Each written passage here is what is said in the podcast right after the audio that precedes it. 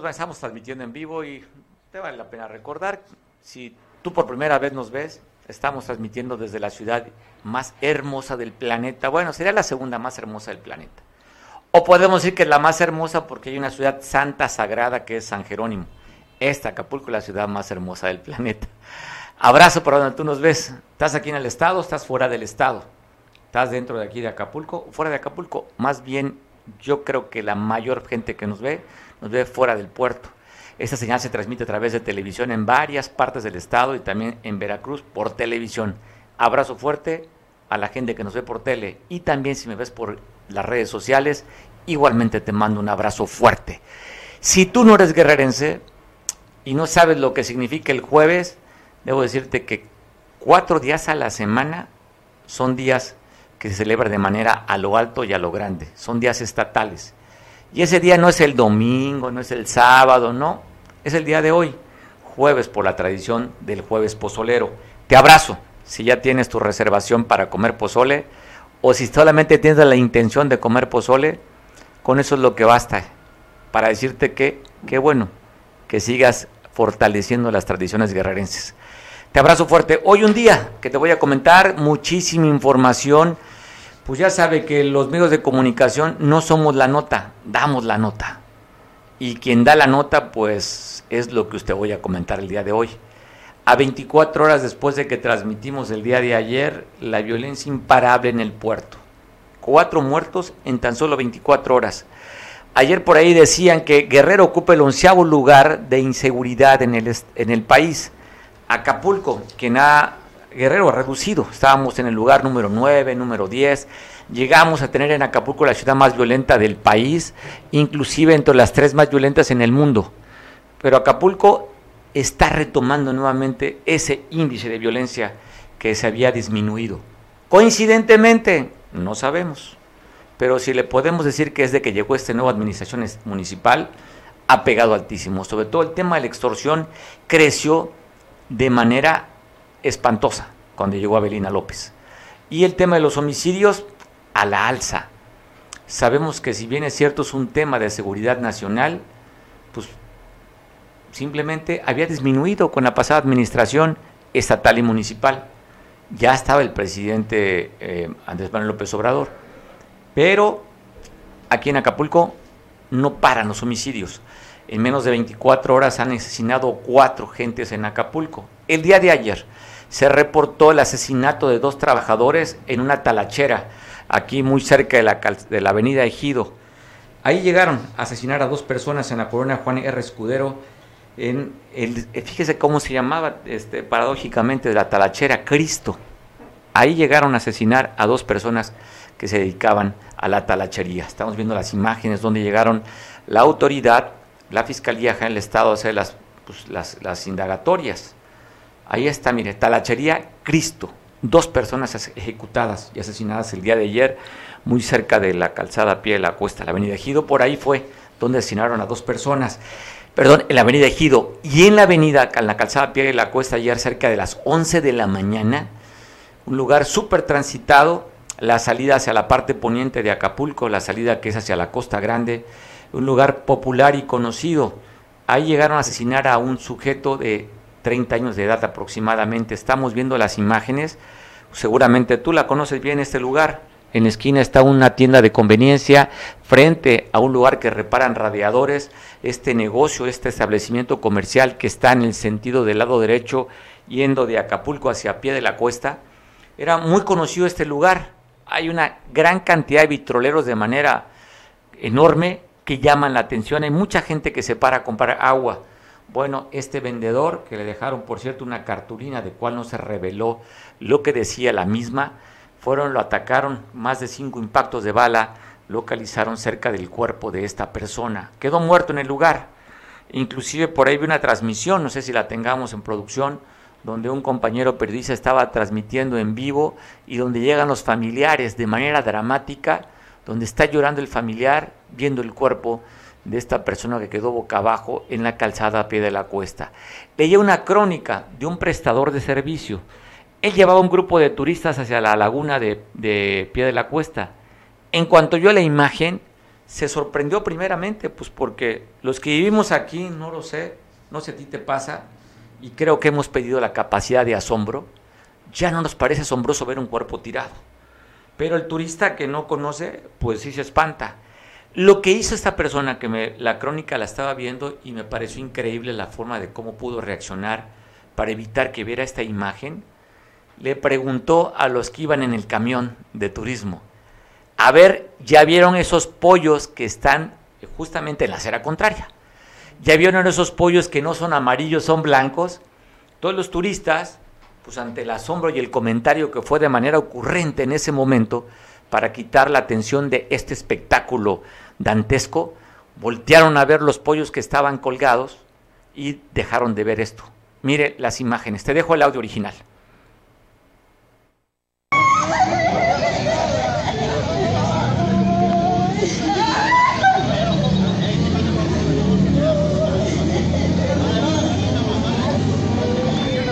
Estamos transmitiendo en vivo desde el puerto de Acapulco en esta ola de violencia que azota Acapulco esta mañana. Esta mañana fue ejecutado un hombre aquí en la casada Pie de la Cuesta, un vendedor de aguas. Mientras él se ganaba la vida, un hombre llegó y le disparó a corta distancia. En estos momentos la familia viene a pues a ver este trágico hecho. Su madre llora, su padre llora en medio de un mar de policías bueno, así está la situación que se vive. Y bueno, los elementos de la Fiscalía están realizando eh, la colocación de unidades para evitar que la más otra vez se de un mar de elementos del ejército y gendarmería, que han sido lamentablemente incapaces. Esa es la realidad que vivimos en Acapulco. Y entonces contrasta la realidad cuando la alcaldesa de Acapulco, Avelina López, en lugar de reforzar temas de seguridad, en lugar de atender los servicios públicos como es la Capama, que lleva cuatro días hoy, ¿verdad? En paro, pues bueno, se fue a, Estados Unidos a promocionar el puerto, cuando en Estados Unidos tiene una alerta de viaje para los, los ciudadanos norteamericanos. O sea, pues, ¿qué te digo? ¿Qué te cuento de las declaraciones de la alcaldesa? Pues, pues nada más que son ocurrencias, ¿no? Pero esa es la realidad. Es el drama que viven muchas familias del día a día se escuchaba el llanto del familiar, el llanto de la niña al ver el cuerpo de su familiar tirado boca abajo, asesinado. Uno más en estas cifras que investigará realmente la fiscalía. ¿Seguirán los trabajos para determinar quién fueron los, eh, los que lo asesinaron? Pues vemos muertos a todos los días y no vemos consignaciones o detenidos por homicidio. Pues ahí está uno más como también apareció abajo de un puente una persona muerta con un torniquete, amarrado y con la cabeza en una bolsa de plástico. Esto fue en la avenida Lázaro Cárdenas, allá por las, eh, por las cruces, eh, en, en, dirección a los taxis que están en la cima. Ahí fue encontrado este cuerpo con un narcomensaje, una narcocartulina que no fue revelado lo que decía la misma. Pero otro muerto para que le sumes a las gráficas y a las estadísticas de homicidios en el puerto, como el que fue encontrado hoy en, una, en un lugar exclusivo aquí en la avenida escénica. Fue en, Sabanado, un cuerpo encontrado donde usted está viendo en la avenida Colegio Militar. Fue encontrado por la mañana. Reportan que a las 7 de la mañana, muy cerca de la avenida escénica, encontrado un cuerpo allí que llamó la atención la sábana que tenía sangre y una persona que transitaba pues fue a verla y vio que era un cuerpo. Reportó en 911, donde llegaron las autoridades, como usted está viendo, la Secretaría de la Marina llegó ahí pues a, hacer, a dar parte de este cuerpo que fue arrojado, ensabanado, muerto en la avenida Colegio Militar. Esto fue por la mañana, a 7 horas de la mañana. Y bueno, vamos a cambiar del sentido, del, vamos a platicar con nuestro compañero Julio César Damián Vamos a hablar a la Costa Grande porque ayer por la noche estaban reportando un incendio hacia la salida de Atoyac, hacia la salida que va rumbo al paraíso. Hacia esa parte reportaban a través de las redes sociales y también vecinos de Atoyac alarmados de este incendio que se veía aparatoso. Nos comentará detalle nuestro compañero Julio César allá, nuestro corresponsal en la Costa Grande, que nos dé la crónica y lo que sucedió en qué, en qué momento, si apagaron el incendio, han apaleado el incendio, cómo está en este momento. Tengo la línea telefónica Julio César, lo cual agradezco como siempre que nos tome la llamada para que nos dé y nos informe qué está pasando allá en la Costa Grande. Así captaron la fotografía del incendio. Llegaron elementos de protección civil, por cierto, que los refaccionaron con una camioneta insumos para estos trabajos. Julio, platícanos, Julio.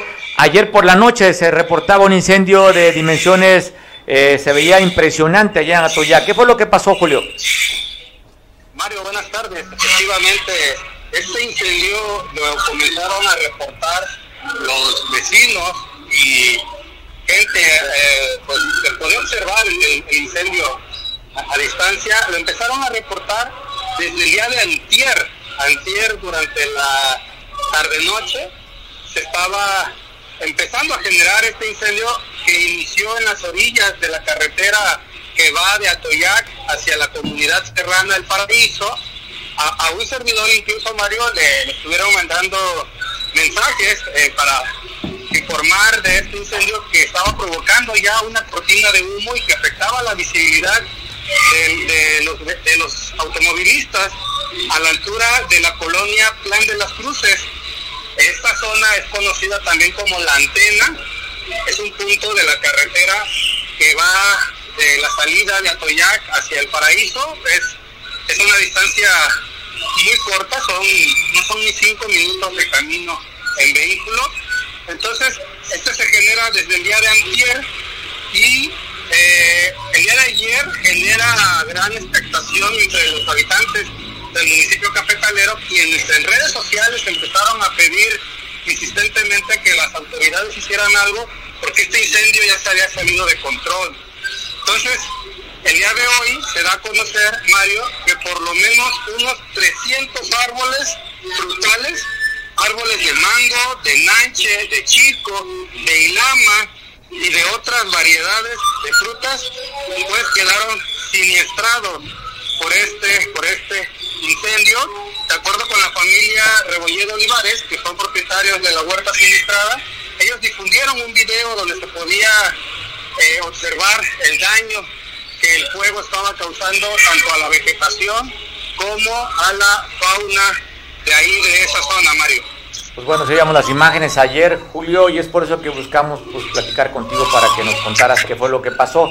Hasta el momento, ¿ya está ya fue apagado ese incendio, Julio, o está vivo, todavía está latente? Está un tanto más controlado de lo que estaba el día de ayer, porque el día de ayer incluso se pensaba que no, no se estaba, las autoridades no estaban haciendo nada, sin embargo, la Dirección de Protección Civil Municipal da a conocer imágenes donde están combatiendo el fuego y de alguna manera ya se está controlando esta situación.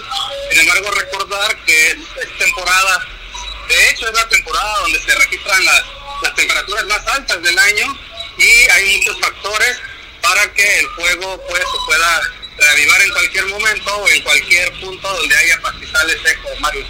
Creo que está reportando la Comisión Nacional del Agua que tendremos temperaturas en la Costa Grande entre los 33 y 35 grados más o menos. La verdad es la, la sensación de calor es, muy fuerte, Mario, aquí en la Toyac, justamente aquí me encuentro, el municipio de en estos momentos se siente un calor muy, muy fuerte, la verdad.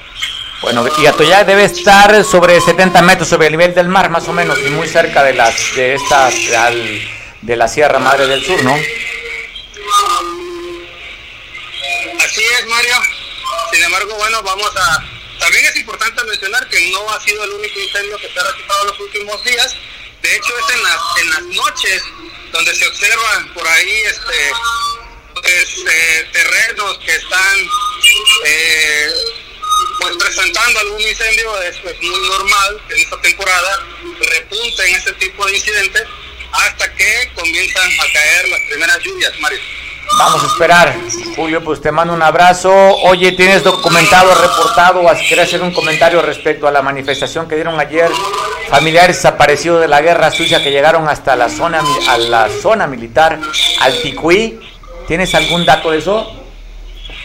Sí, es una manifestación de tantas que han hecho miembros de esta asociación de familiares de detenidos desaparecidos eh, en México es la APADEN que encabeza la dirigente social Tita Radilla, eh, hija de, de Rosendo Radilla Pacheco, y en bueno, hasta ellos inician un juicio en contra del Estado mexicano y, ganan, ganan este juicio en la Corte Interamericana de Derechos Humanos y desde entonces pues han hecho diversas manifestaciones para exigir, exigir a las autoridades que, pues, que se haga justicia por la desaparición de, de Rosendo Radilla, pero no solo de él, sino también de los más de 600 desaparecidos que ha habido en el estado de Guerrero o que hubo eh, a partir de la década de los años 70 con motivo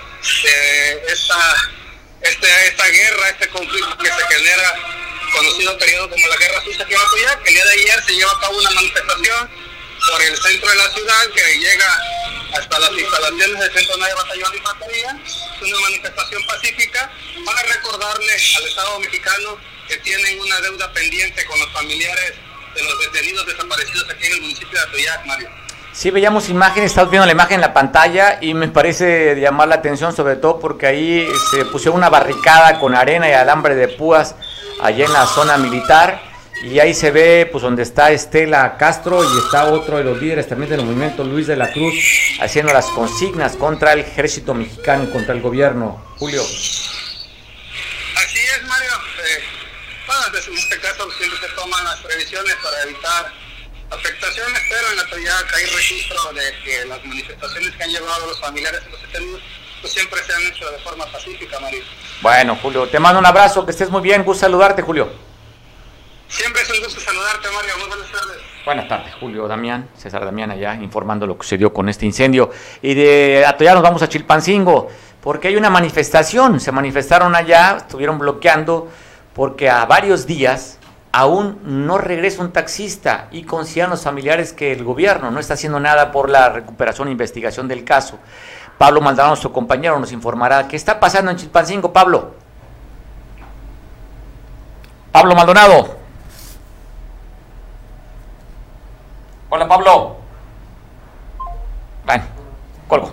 Vamos a tratar de recuperar la conversación con Pablo para que nos platique qué es lo que está pasando allá en Chilpancingo, porque se habla de una manifestación por parte de familiares, porque no han recuperado ni regresado ni información tienen de un familiar, un taxista, y nos contará Pablo lo que está sucediendo desde la capital, allá Chilpancingo. Pablo, ¿cómo estás? Buena tarde, te saludo.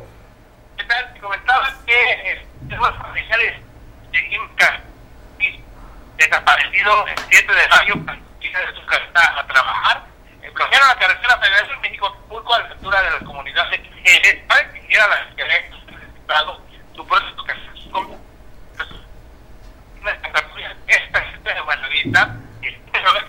Pablo, te vamos a tener que volver a marcar porque te escuchamos muy cortado. ¿No importa? ¿Te vuelves a marcarte? Sí, está bien. Sí, gracias. Bueno, vamos a intentar. Pues no se escucha muy bien, a ver si recuperamos la llamada, si es clara para platicar con Pablo Maldonado sobre esto que en la comunidad de los Cajeles, en la carretera federal Acapulco-Chilpancingo, está siendo bloqueado por familiares, porque ya escuchaba ustedes de qué fecha no aparece su familiar.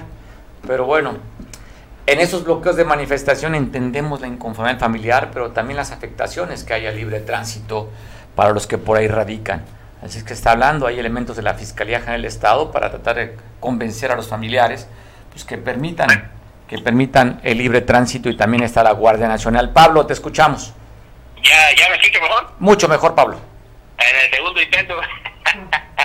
Complicado, ¿no? El tema de las comunicaciones, pero bueno, te comentaba que estas eh, personas realizaron este bloqueo eh, hoy por la mañana sobre la carretera libre que le conocemos aquí en Chilpancingo hacia el puerto de Acapulco cerca del poblado de Locotitos, en el poblado de Cajendes, precisamente donde realizan este bloqueo. Eh, de acuerdo con la ficha de búsqueda, Francisco salió a trabajar el 7 de mayo en el taxi con el que brindaba servicio local y al salir de su casa dijo que regresaría, pero esto nunca pasó, por lo que sus familiares eh, se dijeron preocupados por esta situación. Eh, Karen Casarrubias indicó que, hija del desaparecido, que no existirán de la exigencia de justicia de las autoridades hasta encontrar a su papá y si es necesario volverán a bloquear. Al lugar del bloqueo llegó el vicefiscal Víctor Parra Telles, quien se comprometió con los familiares a que este viernes, o sea mañana, se realizará una búsqueda intensa con todo el personal disponible para poder localizarlo. Elementos de la Policía Estatal y Guardia Nacional llegaron al lugar para hacer presencia, pero solo se mantuvieron a distancia mientras que los manifestantes eran atendidos. Luego de más de dos horas de bloqueo y aceptando el compromiso de la Fiscalía, accedieron a, liberar la circulación poco después de las 11 de la mañana, tras dos horas de bloqueo. Pues vamos a ver, Mario, qué pasa mañana con esta búsqueda y si logran dar con eh, este transportista desaparecido. Fíjate que yo ya había visto algunas eh, aquí en Chilpancingo que traían esta, eh, leyenda eh, de hasta encontrarte email y eh, pues ante la inacción de la autoridad pues hoy ya eh, los familiares realizan este bloqueo sobre esta vía, vía federal, esta vía libre ahí en el poblado de Cajeles, en el tramo Chilpancingo, Tierra Colorada. Oye Pablo, y dijeron que no iban a permitir más bloqueos carreteros, dos horas bloqueado, pero aquí está el Q, ¿no? Cómo a través de un bloqueo es como la autoridad se compromete, dice mañana vamos a buscarlo al señor que está desaparecido. O sea, a después de un bloqueo, después de la presión, pareciera que la autoridad solamente así entiende, Pablo. Sí, fíjate que la autoridad ha dicho que no permitirá más bloqueos, pero hay causas justas, me parece que esta es una de ellas y desafortunadamente no es de ahorita, sino de siempre. La autoridad no reacciona hasta que no ven una manifestación, hasta que no hay un bloqueo, una marcha, entonces es que se ponen a trabajar y en esta ocasión pues eh, le tocó a la fiscalía, puesto que 13 días, mayo, desaparecidos del transportista y no han hecho ningún operativo de búsqueda, obviamente pues que los familiares se encuentran desesperados por encontrar a su familiar. Vamos a esperar qué dice la autoridad, ¿no? Vamos a ver si también quedan conformes familiares con esta búsqueda para el día viernes, ante varios días de no encontrar a... ¿Cómo se llama el taxista? ¿Me repites? El taxista se llama... Mmm, Catarrubias García. estaremos al pendiente, ojalá que lo puedan encontrar. Te mando un abrazo, Pablo. ¿Algún comentario adicional? ¿Más manifestaciones allá en la capital de las marchas, manifestaciones Pancingo ¿Es la única, nada más este bloqueo? Fíjate que ayer por la tarde se dio una manifestación de grupos de feministas dentro del marco del luto nacional por las mujeres víctimas de feminicidio y desaparición en México. Estos llegaron hasta la Plaza Cívica Primer Congreso Anáhuac, es decir, el zócalo principal de Chilpancingo. Primer integrantes de la cooperativa Las Revueltas, encabezadas por la feminista Yolixi Jaime Rendón, eh, realizaron un performance en el centro de la Plaza Cívica en el que cuatro de las activistas portaban vestidos cubiertos con las fichas emitidas por la Fiscalía General del Estado para localizar a mujeres desaparecidas en la entidad. El resto de las manifestantes vestían de negro, portaban antorchas y flores, rodearon a las cuatro jóvenes que resaltaban al tiempo que coreaban consignas como ni una más ni una asesinada más.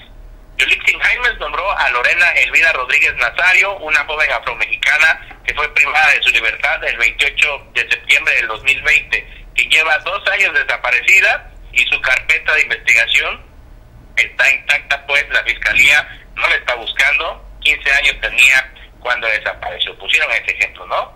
y eh, pues estos eh, realizaron pronunciamientos, las revueltas bloquearon eh, la avenida Ignacio Ramírez frente al Palacio Municipal, donde repitieron el mensaje y luego se retiraron.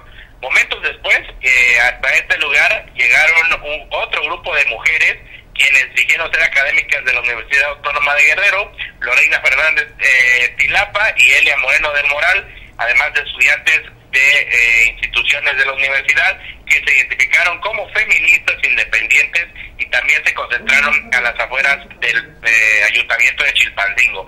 Ahí colocaron cruces rojas con nombres de víctimas de feminicidio y una luna con el mensaje Somos la voz de las que ya no están, por nosotras, justicia para todas.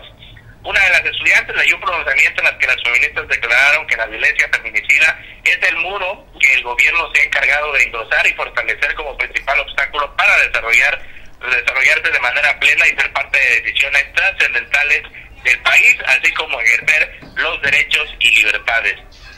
Afirmaron que desde el luto nacional que les embarga en el país de Fosas, un país de violadores, depredadores, tratantes y feminicidas, ratificaron su exigencia y petición que ya han hecho eh, pública a la Secretaría de Gobernación como el órgano responsable para declarar la alerta de violencia contra las mujeres en el territorio nacional y la violencia contra las mujeres para que sea tenida como una política de Estado. Es lo que se vive el día de ayer por la tarde, Mario, con estas manifestaciones dentro de este marco del Día Nacional de Luto por eh, las mujeres desaparecidas y asesinadas en el país. Bueno, Pablo, también por ahí los trabajadores de Semarén y la Secretaría de Economía se manifestaron porque su edificio no está en condiciones. Hablan de fugas de agua, del elevador que no funciona en el edificio Vicente Guerrero. Sí, fíjate que los trabajadores, se ha dado como que un debate en redes sociales porque la exigencia principal es el mantenimiento del elevador y eh, pues dicen que les hace falta ejercicio, ¿no? Algunas personas, pero lo cierto es que ante un edificio es de tamaño mediano considerable, sí es necesario el mantenimiento a los elevadores porque pues hay gente de la tercera edad que acude, por ejemplo en este edificio está el registro público de la propiedad, tienen que ir a realizar trámites y eh, pues necesitan estas personas ocupar el elevador y es por eso que los trabajadores están realizando estas manifestaciones para que se haga lo propio y se pueda utilizar con confianza pues este elevador en el edificio Vicente Guerrero aquí en Chilpancingo. Bueno, Pablo, estamos al pendiente. Feliz feliz jueves. ¿Ya tienes tu, tu cazuela de mezcal? Ya tengo el lugar indicado para irme a echar mi cazuela de mezcal y mi caballito de pozole. Buen provecho. Feliz jueves. Adiós, Pablo. Abrazo fuerte. Pablo Maldonado hasta Chilpancingo. Platicaré también con el líder de los comerciantes, del líder de la Federación Nacional de Cámaras de Comercio aquí en Acapulco, Alejandro Martínez Sidney. Alejandro, agradezco mucho, sé que andas de gira, no estás en el puerto, gracias por tomar la llamada. ¿Cómo estás, Alejandro? No, al contrario, es un honor saludar a tu auditorio a través de tu medio, a todo tu equipo técnico y a ti en lo personal, pues ya sabes, aquí estamos en la Ciudad de México ya terminando los trabajos ya rumbo a Acapulco de la Asamblea mensual de la Confederación Nacional de Cámaras de Comercio. Estamos a tus órdenes. Oye Alejandro, pues has hecho declaraciones, me parece interesante después lo que se está viviendo ante la protesta y manifestación de los trabajadores del sindicato del SUSPEC, sección 27, en el que tienen arrinconado, arrinconada a la alcaldesa y están pidiendo la destitución, la salida del director de Capama, Arturo Latabán, ante una posición también de la alcaldesa enojada, molesta, que le gritaron fuera, fuera cuando fue a visitarlos. El día de ayer los dejó plantados, Alejandro. Mira, es un tema que el sindicato, que es uno de los sindicatos más poderosos de Acapulco, y yo quisiera pensar de Guerrero, es un sindicato que maneja una de las principales cuentas económicas de ingresos, es una paramunicipal, que por muchos años sabemos que los problemas económicos que ha tenido ahí tienen que ver pues con malos manejos, malas decisiones, pero también por temas de sindicales que no nos permiten eh, transformación, renovación y cambios, pues para transformar el sistema de agua potable de Acapulco. Eh, esto pues finalmente eh, nos conlleva a esta confrontación de ideas, de propuestas. La, de la, la presidenta municipal Abelina López trae una propuesta renovadora, transformadora, con un director que lo conozco, es un extraordinario funcionario que ha tenido la capacidad de enfrentar el reto que es este, una empresa quebrada, con malos manejos, con mucha corrupción, y que hoy, este, al empezar a hacer los cambios estratégicos para mejorar, pues viene la confrontación con el sindicato. E, era de esperarse, porque a base de este tipo de chantajes, los sindicalizados, y no digo todos los trabajadores, líderes sindicalizados, logran prebendas, logran beneficios personales por encima de, de, ti y de mí, que somos los que al final somos afectados, porque nos falta el vital líquido, porque tenemos la costera y las áreas turísticas reventadas de aguas negras, eh, eh, cárcamos que se revientan, se van al, al, mar la contaminación, y pues eso no puede continuar. Yo creo que algo de lo, de lo que de lo que estamos buscando es primero eh, el saneamiento eh, de las finanzas, transparencia, y yo creo en Avelina porque me ha demostrado con números cómo ha recaudado mejor y más que otras administraciones, que no viene a robar y eso en su eslogan pues lo lleva a los hechos. Yo creo que aquí vamos a respaldar a la, a la presidenta municipal en estas acciones, vamos a respaldar a nuestro director de Capama, que es una persona que conozco, que es una persona eh, eh, tiene una trayectoria de honestidad, de servicio y de capacidad. Y por otro lado, pues nosotros estaríamos haciéndole un llamado de respeto al sindicato, que no trate de utilizar el tianguis turístico, que amenazaron con dejar sin agua a los hoteles principales que van a recibir a los tianguistas y hacernos quedar mal, porque pues eso no abona a ningún arreglo ni a, ni algún beneficio. Entonces, sí le, le pedimos prudencia, le, pedimos que se sienten a, deliberar, a analizar, a proponer y a contraproponer ideas que pudieran dar mejores resultados y no a esta toma de instalaciones que afecta mucho la operatividad de esta empresa para municipal. Bueno, se veía, ¿no? Ya lo habían alertado ellos, inclusive han, dado, han documentado que ha habido un sobreprecio en renta de equipo, dan nombres de empresas en la que estarían incumpliendo con un sobrecosto para beneficios, hablan de dos o tres empresas, donde ellos están diciendo, dicen que no hay corrupción, el dato de la corrupción, estas son las empresas que están siendo beneficiadas porque son de manera directa y quieren la salida por la prepotencia y el hostigamiento por parte del director. Es lo que reclaman, Alejandro, esos trabajadores.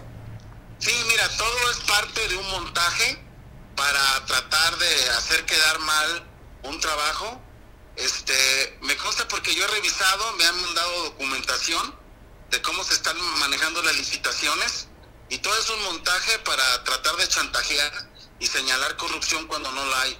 Pero, pero, este, vamos por el beneficio de la duda, vamos a investigar con mucho gusto, este, pero de lo que sí quiero decir muy en claro, que nosotros los empresarios, los ciudadanos, los que vivimos todos los días con las necesidades del agua, del drenaje, pues este, no vamos a permitir, ¿verdad? De ninguna manera ser rehenes de un grupo de personas que trate de chantajear con el agua, con el vital líquido, pues decisiones políticas, económicas de un grupo, de un grupo de dirigentes. No todos los trabajadores este, son así, solamente es un grupo que por muchos años ha liderado, ha decidido y ha lucrado, ¿verdad?, con las necesidades de los trabajadores. También sería importante revisar la cuota sindical, de qué manera se está aplicando la transparencia, porque son dineros públicos que vienen de nuestros pagos, de nuestras contribuciones de los recibos y que ahí vamos a tratar de revisar también esa parte, ¿no? Si, si por un lado están haciendo bien las cosas ellos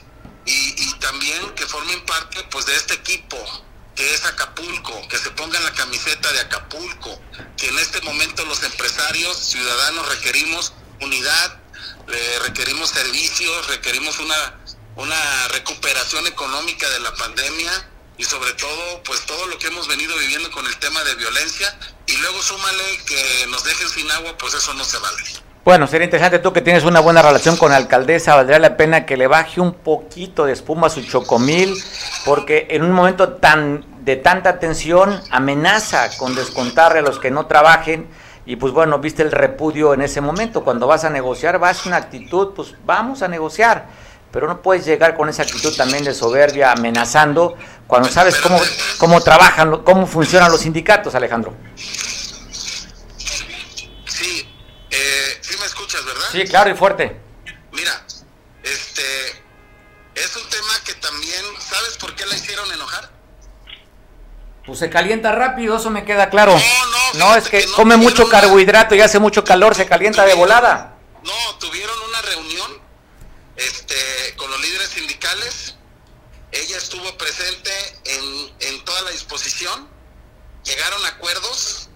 Este, no se hizo una minuta ni por escrito, fueron acuerdos de caballeros, eh, de palabra y este, dándose la vuelta la, alcaldesa, llegando a la presidencia, desconocieron todo eso que ya se había acordado y dijeron, no, porque ya no estaba enfrente de la presidenta municipal. Cuando estaba ella enfrente de ellos, lograron acuerdos, lograron una negociación.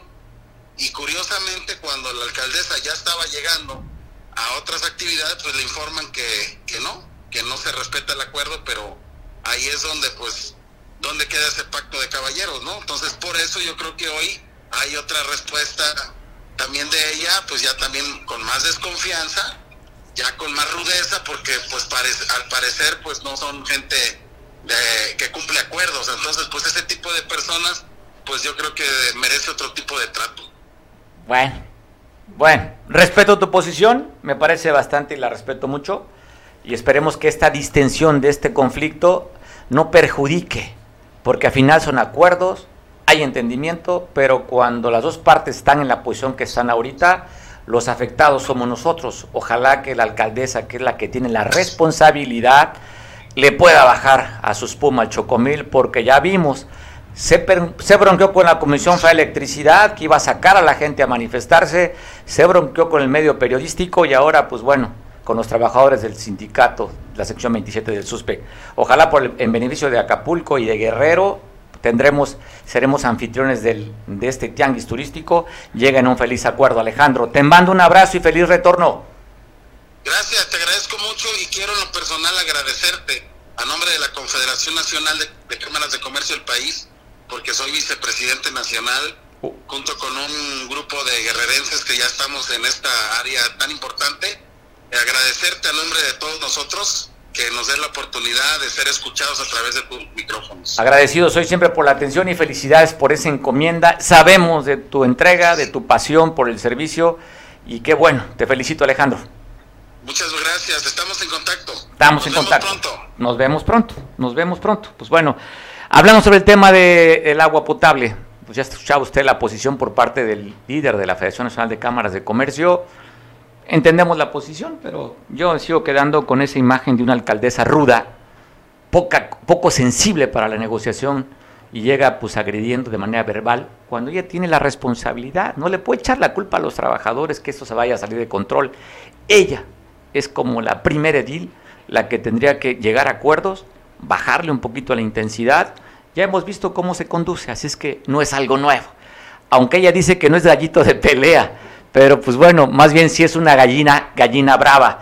El tema del agua, pues habría que ver muchas voces. Y agradezco mucho a, Manuel Añorbe Agüello, quien es regidor de Acapulco, en el que tiene una posición también. Manuel, ayer dieron conferencia a ustedes, la fracción del PRI en el, en el, Cabildo. Sí, ¿qué tal, Mario? Un saludo a ti, a tu, auditorio. Eh, sí, pues el día de ayer, este, eh, bueno, fijé una, una, una postura con con compañeros que regidores que estuvieron ahí en el sentido de, agotar siempre el diálogo de llamar a, las partes al diálogo y en respaldar a la presidenta en el sentido de, que encontremos el, lo, mejor para Capama, para la clase trabajadora y para cada y para Acapulco, pues miras de, que tenemos el tianguis turístico en puerta y, y bueno, pues eh, que hacer saber a los medios de comunicación que la presidenta tiene, tiene el respaldo para poder llegar a cualquier acuerdo, a cualquier acuerdo que beneficie, como ya lo dije, a Acapulco, la Capama y a la clase trabajadora. Oye, pues te felicito, este Manuel. Mira, tú eres de ustedes una fracción de oposición. Eh, ya vimos cómo funciona la oposición cuando es morena y ustedes con ese alto sentido de responsabilidad dicen, pues tienen el apoyo de la fracción del PRI siendo oposición y me parece una frase importante que tú dices que no se agote el diálogo. Claro que sí, siempre va a tener el apoyo para que el diálogo esté abierto y para que se lleguen a los mejores acuerdos.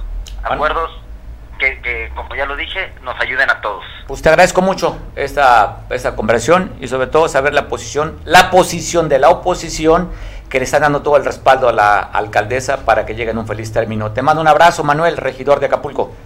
Gracias, un saludo. Saludo, pues bueno, ahí está, mire, tiene hasta esa suerte. La alcaldesa, la oposición están diciendo aquí estamos, vamos, saquemos los acuerdos, platiquemos, dialoguemos, no se acabe el diálogo. Cuando pareciera que la que rompe el diálogo es quien tendría que no dejar que se agote este diálogo. Y pues bueno, la, te debo imágenes, voy a comenzar contigo, estoy platicando, tengo otras dos llamaditas que me parece interesante que usted se entere la información, pero antes te voy a mandar un video de los trabajos de la gobernadora Evelyn Salgado. En Guerrero hacemos todo intensamente, damos el corazón y un poco más. Hoy más que nunca, así será. Los guerrerenses vivimos la alegría en cada tradición, en cada platillo, en cada baile. En Guerrero, la fiesta y la hermandad están a la vuelta de cada esquina. Por ello, miles de visitantes de todas partes del mundo y de México abarrotan nuestras plazas, nuestras playas, nuestras montañas. Sin duda, nuestro tianguis turístico, que nació y se posicionó en Acapulco, es referente internacional en el mundo de los viajes. Hoy, el turismo para los guerrerenses, además de generar ingresos económicos, es una herramienta de reconciliación social en la que todos participamos. Porque el tianguis lo hacemos todos. Estamos listos para la gran fiesta del turismo en México.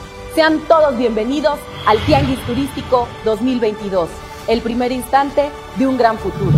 Saludo a mi compañero Julio allá a la, Costa Chica para que nos platique. Se dio una conferencia de prensa hace un par de días. Me parece interesante volver a retomar pues porque está latente el tema de que puedan manifestarse nuevamente los, los policías ¿no? de la UPOEC, después de lo que pasó allá en Altos Ventura, en San Marcos. ¿Qué fue lo que pasó en la conferencia, Julio, ya en la Costa Chica? ¿Qué tal, doctor? Buenas tardes. Buenas tardes también a todo el auditorio. Eh, comentarte que hace un par de días, como efectivamente comentas, este, eh, se dio una conferencia por parte de policías, policías comunitarios y autoridades locales de Alto eh, de Ventura. Ellos argumentaban que el ejército eh, disparó eh, primero a los policías comunitarios. El comisario municipal de Alto de Ventura incluso declaró que antes de entrar a su, a el ejército a esta comunidad debían de consultarle a él antes de que entrara el ejército. Es lo que más llama la atención. Un comisario municipal pida que se le consulte cuando hay cuestiones de órdenes federales ahí. También dio conferencia eh, el comisario ejidal de las lechugas, o quien se ostenta en este cargo, porque no lo es. Hay un comisario constitucional, este es un comisario alterno, Miguel Ángel Manzanares, que se ha autonombrado allá en las lechugas. También eh, declaró que los poderes comunitarios únicamente reaccionaron al ataque del ejército, doctor. Hablan de dos lesionados, ¿verdad? Inclusive ahí estamos viendo la fotografía de un policía comunitario que aparece con un rozón en la pierna derecha. Es correcto, doctor. Habla, hablan de algunas lesiones, incluso circularon otras fotografías de radiografías de algunos elementos de la OPUE, eh, donde había impactos de bala. Entonces, en resumen, ellos eh, justifican todo el movimiento que se dio eh, el fin de semana pasado eh, por defenderse, según ellos, del ataque de los elementos de la policía. El ejército mexicano. Ejército mexicano, doctor. Pues bueno, estamos viendo la conferencia que dieron. Oye, aprovechando allá en San Marcos, vimos una nota que circuló por parte del gobierno municipal sobre el emplacamiento de unas unidades, que es histórico, dicen. Es correcto, doctor, es correcto. Eh, es un hecho que el alcalde mismo eh, declaró como histórico. Se emplacaron todos los vehículos oficiales del H Ayuntamiento Municipal, algo que no se había hecho nunca. Eh, todos los vehículos, patrullas, eh, vehículos oficiales de área estuvieron eh, emplacados eh, el día de ayer por la mañana ahí en el mercado central para que pues esté todo en regla, dice el presidente municipal, en la entrega-recepción, en los, en, cuando se vaya a dar. Bueno, Julio, pues un saludo y un abrazo hasta San Marcos. ¿Cómo está el clima por allá? Me imagino que igual ese calor como acá se siente, ¿verdad? Igual de calor, hace unos minutos se acaba de nublar, estamos con la esperanza de que caigan las primeras lluvias y podamos refrescarnos aquí en San Marcos. Bueno, ¿y cómo está el ambiente social? ¿Está tranquilo, Julio? Realmente está muy tranquilo, eh, vemos eh, circular a las personas con mucha tranquilidad, con mucha confianza en el momento, mucha gente en las calles, anoche salí ya alrededor de las 9, 10 de la noche y había gente todavía en el Zócalo, gente cenando, al parecer está tranquilo el clima en San Marcos. Oye, Julio, ¿saliste a comprar pan o a qué hora es el pan famoso allá de San Marcos y hay que comprarlo? Sí, el pan a las 6 de la tarde salimos ahí a buscar algo de cenar, famosos tacos que hay por aquí en el crucero de San Marcos. Pues bueno, Julio, sigue disfrutando de las maravillas gastronómicas que tiene allá San Marcos. Abrazo fuerte para ti y para los suscriptores del can de Cable Costa que nos ven por el canal 8. Abrazos. Abrazo. Pues bueno. Es famoso el pan de San Marcos. ¿Has escuchado del pan de San Marcos? ¿Lo han probado? ¿Productor, has probado el pan de San Marcos? No. No. Pues bueno. Me mando un abrazo fuerte a Líbana Nasif, quien colaboró con este espacio y siempre ella, yo lo cual reconozco y felicito a aquella gente que am- ama a su patria chica y la defiende y, da a conocer las maravillas del lugar. Son gente bien nacida. Y Líbana Nasif recuerdo que hablaba muchísimo de ese pan de San Marcos y le fascinaba, le fascina a la, a la música allá de la luz roja de San Marcos. La gente es muy orgullosa de San Marcos, lo cual Mando un abrazo a la gente que ve en televisión allá, buenos amigos en San Marcos. Oiga, pues ya hablábamos sobre todos estos temas, pero también platicaremos de qué está pasando en la geopolítica internacional. Voy a comentar con un analista amigo de este espacio, tiene su propio medio, se llama El lado flaco, Manuel Nava. ¿Estamos ya con Manuel Nava? Vamos a platicar con Manuel Nava para ver sobre un asunto de geopolítica, cómo está viendo las cosas, cómo vislumbra Manuel Nava la economía después de que el día de ayer el Wall Street cayó estrepitosamente las bolsas de valores en Estados Unidos. Y afortunadamente tenemos un peso fortachón y no afectó el peso. Normalmente hay afectaciones cuando hay ese tipo de caídas, pero la economía mexicana en la macroeconomía bien, hay temas ahí que, pues, hemos criticado, pero la macroeconomía se mantiene estable. ¿Cómo estás, Manuel? ¿Cómo viste ayer la nota y la preocupación en, los, en las bolsas de valores en el mundo después de que el Wall Street cayó? ¿Qué tal, Mario? Un saludo a toda tu audiencia. Pues en efecto, esta fue una primera mirada de la posibilidad de recesión en el mundo y las repercusiones no se hicieron esperar. La caída de Wall Street en sus dos principales indicadores, el Dow Jones y el Nasdaq, que osciló entre el 3 y el 4%, y arrastró a otras bolsas, entre ellas la, la mexicana, de dos y medio puntos aproximadamente la caída. Eh, todo esto tiene su origen en el hecho de que eh, los indicios de recuperación económica se ven eh, contrapuestos con el incremento de los insumos para la producción, o sea, la carestía es la que está golpeando severamente esto. Y los principales segmentos son de la construcción, eh, particularmente en el caso de México, la construcción de vivienda, también se reportaba ayer este dato, eh, observa una de las eh, peores caídas aproximadamente 10 eh, años atrás en términos comparativos. pues todo esto habla de las tensiones que se están viviendo, una presión por de la inflacionaria y la posibilidad recesiva que también fue cantada por eh, Janet Yellen, advirtiendo que si bien las posibilidades eh, también permiten eh, librar la recesión, el hecho es que hasta este momento todavía existe. El segmento que viene recuperándose y muy briosamente es el segmento de turismo, Mario, y esto pues nos indica que por un lado después de dos años hay una población eh, muy ávida de buscar la recreación aunque también la actividad comercial es la que está buscando reactivarse. Pero eh, la principal amenaza va a seguir siendo la inflación y, y esto podría golpear severamente en, este caso, el segmento de, turismo pues eh, pinta un panorama halagador, sobre todo eh, ya que la próxima semana en esta ciudad tendremos el Tianguis. Y pues es un mercado a futuro. Se venderán paquetes de viajes, pero eh, para dentro de un año.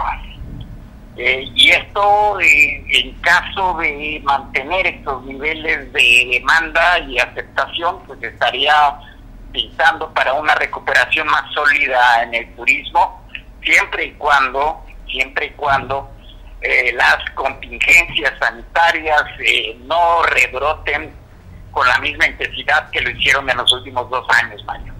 Hay preocupación en, Nueva, en Estados Unidos, ya están mandando nuevamente usar eh, cubrebocas en algunos lugares que habían dejado de usarlos. Hay preocupación, Manuel, ¿eh? Así es, y es que eh, se relajó muy rápido la, eh, los protocolos sanitarios.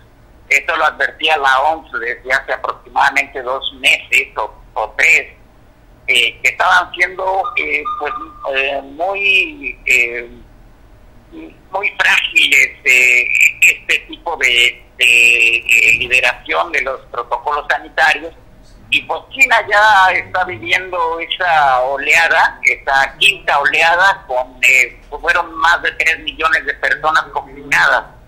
Entonces, eh, ahí está la posibilidad todavía. Eh, el único punto a favor es que en el caso de México y otros países, la vacunación ha sido más amplia, hay una barrera sanitaria, pero el virus es mutante y es ahí donde eh, se perfilan las posibles complicaciones. Oye, cuando hablamos del tema de salud, estamos en una, regresamos a otra, después sabemos de la varicela del mono, ya llegó a América hay un caso en Estados Unidos, se lo, lo documenta también en España varios casos.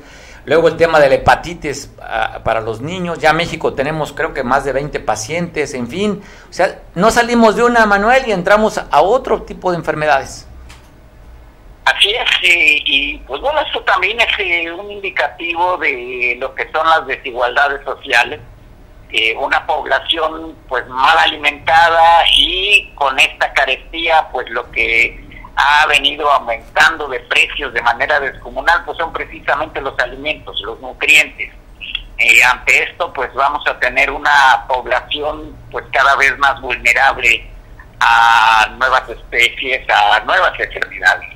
Oye, y la otra, Manuel, también el tema de la vacunación, no hay vacunas para niños, o sea, sí, qué complicado está, no hay la prevención la canasta básica aumentando, más, del, más de 20, 21 años que no se tenía este, estos índices tan altos de, de, incremento, y luego pues más de 15 millones de mexicanos sin un techo, cobertura este, de salud, no hay medicamento en los hospitales, en fin, pues creo que la tormenta perfecta, Manuel, para el tema de salud.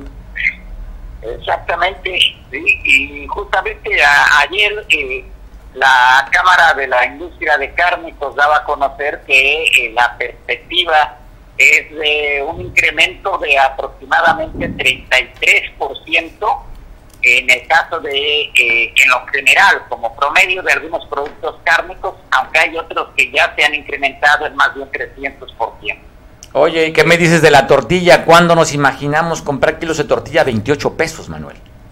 Así es, y ahora sí que, como se dice por acá, pues ya se metieron con los tacos y eso sí calienta. Eso sí calienta, pues bueno. Comentario adicional, Manuel, para despedirnos en este jueves pozolero contigo. Ah, pues, pues bueno, el, el turístico es una oportunidad, claro que pues también tenemos la amenaza de, de deterioro de los servicios públicos en Acapulco y hay una un ranking que se ha hecho donde Chilpancingo y Acapulco se ubican en los dos últimos lugares, 59 y 60, de las ciudades con peores servicios públicos. A ver, repite, oye, repíteme ese dato, porque los servicios públicos sí le compete directamente al gobierno municipal, en este caso de Norma Altilia, creo que se llama de Morena, y pues de Avelina López, que ya sabemos que tenemos más de siete meses de alerta sanitaria en Acapulco.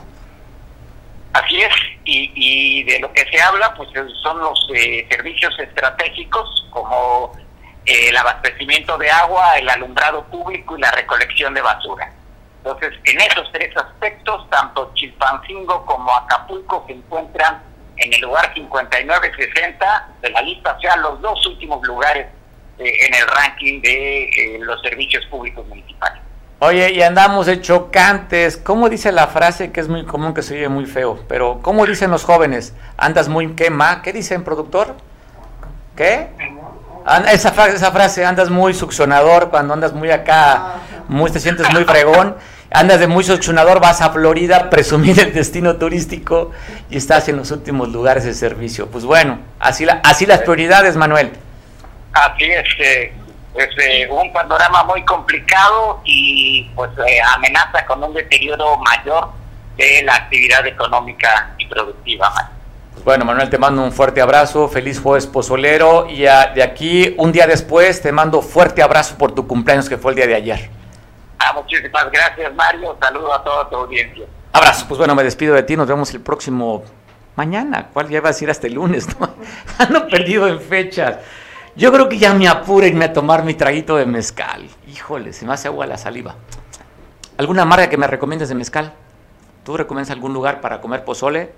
No me gusta el espectáculo, ¿eh? me gusta el pozole y, y, el mezcal, porque ya ves que luego entiendo, es un buen pretexto para reunirse, para juntarse y ver shows y ver cantantes, pero no, yo creo que la música la traigo por dentro y lo que sí quiero un buen mezcal y un buen pozole. Recomiéndame uno. Y si es gratis es mejor. Pásala rico, buen provecho. Te veo mañana en punto de las 2 de la tarde. Te dejo en compañía de Julián, que nos ve por televisión allí en San Marcos en el canal 8. Hasta mañana. Feliz jueves pozolero.